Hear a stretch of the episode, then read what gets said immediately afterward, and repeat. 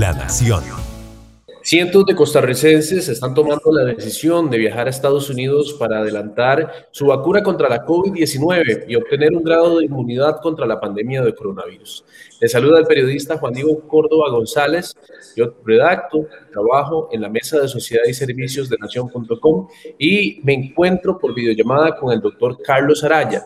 Él es especialista en medicina interna y además es miembro de la Junta de Gobierno del Colegio de Médicos y Cirujanos de Costa Rica. Muchísimas gracias por acompañarnos el día de hoy, doctor Araya. Muy buenos días, muchas gracias por la invitación. Gracias, doctor. Doctor, se abre una posibilidad que muchos costarricenses están aprovechando, que es viajar a Estados Unidos para vacunarse contra la COVID-19. ¿Es esta una buena alternativa en estos momentos? Toda opción en la cual la gente que dentro de sus posibilidades tenga para acceder rápidamente a una vacuna es válida. Lo ideal sería siempre tratar de que eso se desarrollara dentro del país. Pero ante las circunstancias especiales que tenemos, si está dentro de las posibilidades de las personas ir a un, al extranjero a vacunarse, pues es una opción muy válida. Efectivamente, hay muchas personas, de hecho nosotros en La Nación hemos contado los relatos de personas que han viajado este, a estados como Texas, eh, Kansas eh, y recientemente Nueva York, que esta semana eh, pues precisamente abrió ese, esa oportunidad para que todos los turistas extranjeros mayores de 16 años puedan vacunarse allá. Así que es, es una buena oportunidad como usted lo menciona, pero siempre hay que tener cuidado porque estas personas deben pasar, los viajeros deben pasar por los aeropuertos, que tengo entendido que son eh, zonas de alta peligrosidad de contagio. ¿Es así, doctor? Sí, claro. Eh, tiene tres circunstancias interesantes los aeropuertos. Primero, que permiten las aglomeraciones. Segundo, que esto favorece el contacto cercano entre las personas y no favorece el distanciamiento, ya sea en las salas de espera en las filas mientras esperan a presentar sus documentos en las aerolíneas o en los mismos lugares donde tienen que hacer las gestiones migratorias.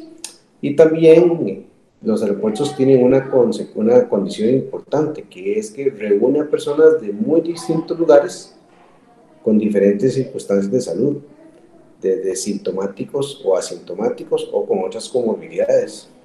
Entonces hay que tener muchísimo cuidado al momento de transitar por los aeropuertos. También, eh, de acuerdo en el lugar donde uno vaya a visitar, hay aeropuertos que por sus características deben, eh, o el transeúnte debe utilizar servicios públicos de transporte, ya sea autobuses o trenes, donde se favorecen las aglomeraciones. Ahí habría que insistir mucho también, de acuerdo con los las reglamentaciones que la salud pública en los diferentes países tienen establecidas, habría que ver eh, qué tan obligatorio es el uso de la mascarilla, en primer lugar, y en segundo lugar, eh, recordarle, exhortar, rogar a nuestros compatriotas o a las personas que viajen a colocarse una vacuna, que porten siempre su mascarilla y desconfíen enormemente la persona que está cercano a, a, ellos o que no respete el distanciamiento. Pero igualmente, aunque muchos quieran respetar el distanciamiento, las condiciones de las filas, entre, por ejemplo, en los aeropuertos, muchas veces no permite que esto se cumpla a cabalidad. Doctora Araya, ¿se podría decir eh, que estas personas están asumiendo algún grado de peligro al viajar a Estados Unidos a vacunarse por este tema de viajar, eh, de, atravesar los aeropuertos? Por supuesto, es un riesgo, es un riesgo que existe, es un riesgo...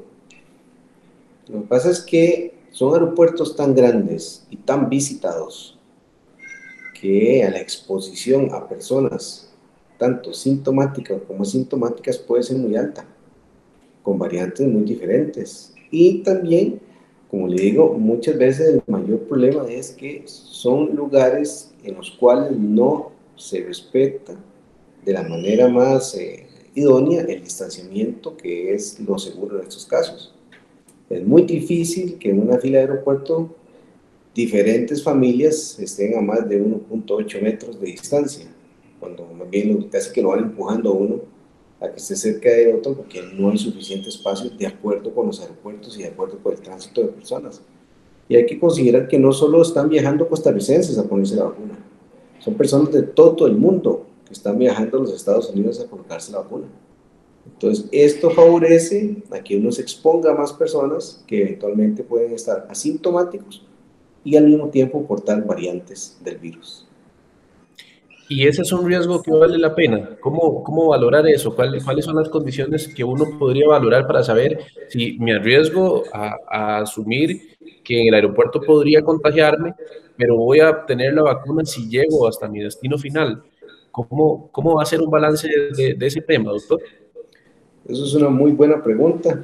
Yo creo que aquí lo que más tiene que insistir la persona que toma la decisión de viajar a colocarse la vacuna para acelerar su protección es tratar al máximo de cumplir con las medidas de protección, que es portar adecuadamente la mascarilla. Y insisto, portar adecuadamente la mascarilla. Es que da sinceramente pena a pesar de todas las advertencias que han hecho las autoridades de salud de este país, incluso han hasta, se ha mofado hasta nuestro señor ministro Salas cuando explicó cómo se debía usar la mascarilla, pero usted en la calle ve a la gente que usa pésimamente mal la mascarilla, es, es lo mismo que no andar nada, como, está, como están utilizando. Entonces, primero, que utilicen adecuadamente la mascarilla. Idóneo que sean mascarillas N95, al menos cuando tengan que transitar por, largos tiempos en espacios cerrados. ¿Esto qué se refiere? Las filas, cuando tienen que hacer sus, chequeos migratorios, dentro del avión, dentro de los transportes públicos eh, y por lo menos en esos lugares hasta que eh, estén en sitios más seguros donde sí se pueda respetar mejor el distanciamiento. El segundo punto es que se esté lavando adecuadamente sus manos es que al menos deberían ser 20 segundos el lavado de manos. Y uno ve a la gente que apenas, si acaso se moja las manos, y ya se la está secando.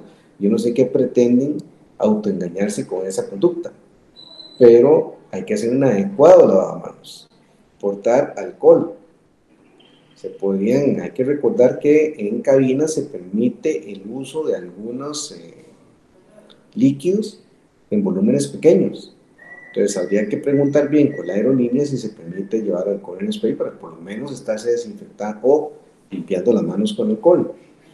Y si no, pues eh, insistir mucho en adecuado lavado de manos, en adecuada aportación de la mascarilla, en no tocarse la cara, en no tocarse los ojos, con el fin de evitar las posibilidades de, de contagiarse.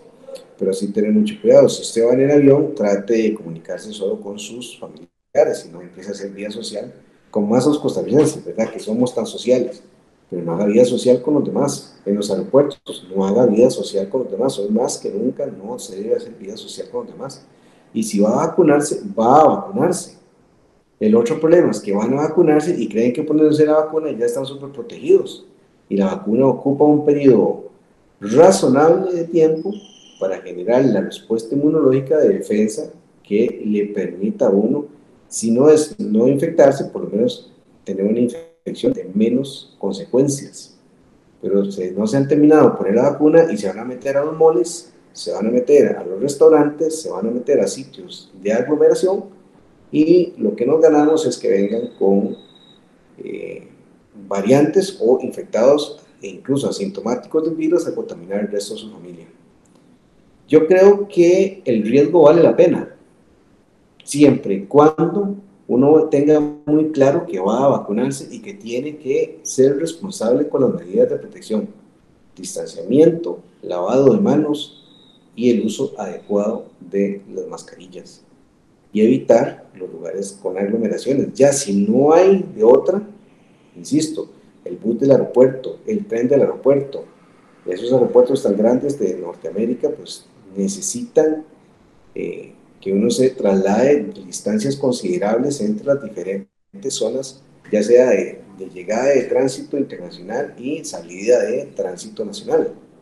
Y tener que revisar muy bien esas consideraciones para no cometer errores e imprudencias que vayan a salir muy caro y que echen al traste el esfuerzo por ir a vacunarse. porque de todas maneras no es barato. Hay que considerar estadía, alimentación, traslados, eh, pasajes de avión, etcétera, etcétera, y otras consecuencias, cosas que se conllevan ir a vacunarse. Entonces, las personas que tengan las posibilidades de asistir o trasladarse a Estados Unidos a vacunarse, por favor, sean muy responsables y traten de evitar eh, todos los factores de riesgo eh, provocados con los cuales vengan contagiados con el COVID-19 y con variantes que incluso no hayan en el país.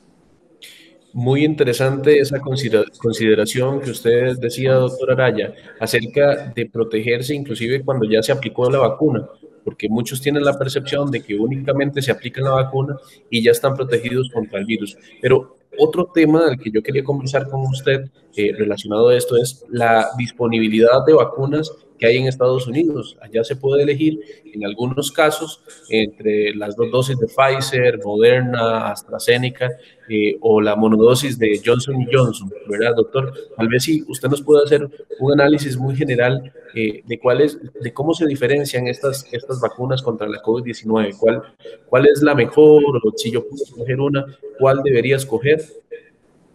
Todas ofrecen en mayor o menor grado una protección razonable para llegar a la inmunidad del rebaño. Evidentemente, hasta ahora, las vacunas que han demostrado más sus resultados han sido las de Pfizer y Moderna, que llegan a alcanzar una inmunidad arriba del 90-95%. Tanto que las otras son de este, buen promedio, como un 70-80%. Yo consideraría dos cosas. Yo con una vacuna de Johnson Johnson eh, o con una vacuna, o sea, con cualquier vacuna, Pfizer, Moderna, AstraZeneca, Johnson Johnson, yo puedo obtener una buena protección. Lo que yo debo considerar es la posibilidad de regresar, la posibilidad de reexponerme y la posibilidad de eh, asumir un costo menor. Eh, salvo, la, salvo una de ellas, todas las demás ocupan un refuerzo entre tres y más semanas eso implica que o hay que quedarse residiendo en el país al que se va a vacunar por ese tiempo, o hay que regresar. En tanto que solo una de ellas es una, una monodosis. Yo creo que en un momento dado hay que pensar en practicidad y a título personal, a título personal, yo considero que uno debería exponerse lo mínimo posible a diferentes cepas, hacer el viaje lo mínimo posible y si una vacuna con una sola dosis en el extranjero, si insisto en esto, en el extranjero, me ofrece un 70% o más de protección, yo estaría muy satisfecho. Habría que considerar las posibilidades que usted tenga de regresar y que al mismo tiempo analice que regresar significa reexponerse al aeropuerto, reexponerse a las filas, reexponerse al transporte público, etcétera, reexponerse a individuos en un avión que usted no sabe si van asintomáticos y son super transmisores incluso, etcétera, etcétera. Todo ese tipo de cosas es lo que uno debería analizar. Desde el punto de vista eh, ético profesional, cualquiera de las vacunas me ofrece protección. Lo que yo debo analizar son esas circunstancias. Decirle como que me caso con alguna en específico, yo creo que ya le estoy dando algunas razones con las cuales yo, y con lo cual yo le estoy recomendando a muchos pacientes, por qué una u otra vacuna. Pero en realidad, con alguna marca, todas me ofrecen una protección, todas me están brindando una oportunidad, y es una cosa que tenemos que entender. Doctor, muchísimas gracias de verdad por esos consejos. Eh, sabemos que serán de mucha utilidad eh, para todos los lectores, usuarios de nación.com eh, y público en general que viaja a Estados Unidos pues en busca de protección, de, un rayito de luz, ¿verdad? Podemos llamar este, después de un año de, de pandemia. Así que muchísimas gracias, doctor, por su participación. Estoy para servirles y espero que de verdad los que tengan la oportunidad de viajar sientan muy afortunados que también tienen la oportunidad de viajar. Eso no quiere decir que el país no llegará un momento que les pueda brindar la oportunidad de vacunarse, porque hacia eso está el esfuerzo de las autoridades, con las diferentes matices que eso ha tenido, que son un motivo de discusión en otro foro. Pero este, también a, advertirles a todos los que estén vacunados que al menos tienen que esperar un par de semanitas para viajar, ya sea por cuestiones, ojalá, idealmente por cuestiones de trabajo, aunque ahora las situaciones virtuales han casi que destrozado el turismo empresarial. Pero por lo menos los que tengan que volver a viajar por circunstancias de trabajo, eh, que esperen al menos un par de semanas para que le dé chance al aparato inmunológico de ir eh,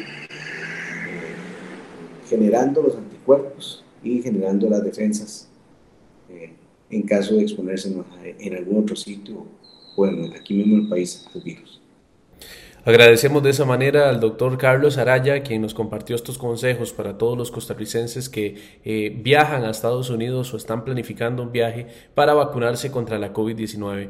A ustedes, usuarios y lectores de nación.com, los invitamos a visitar nuestra plataforma de noticias y nuestra plataforma de redes sociales para continuar observando estos y otros consejos en torno a la pandemia de coronavirus. La Nación, de la página a sus oídos.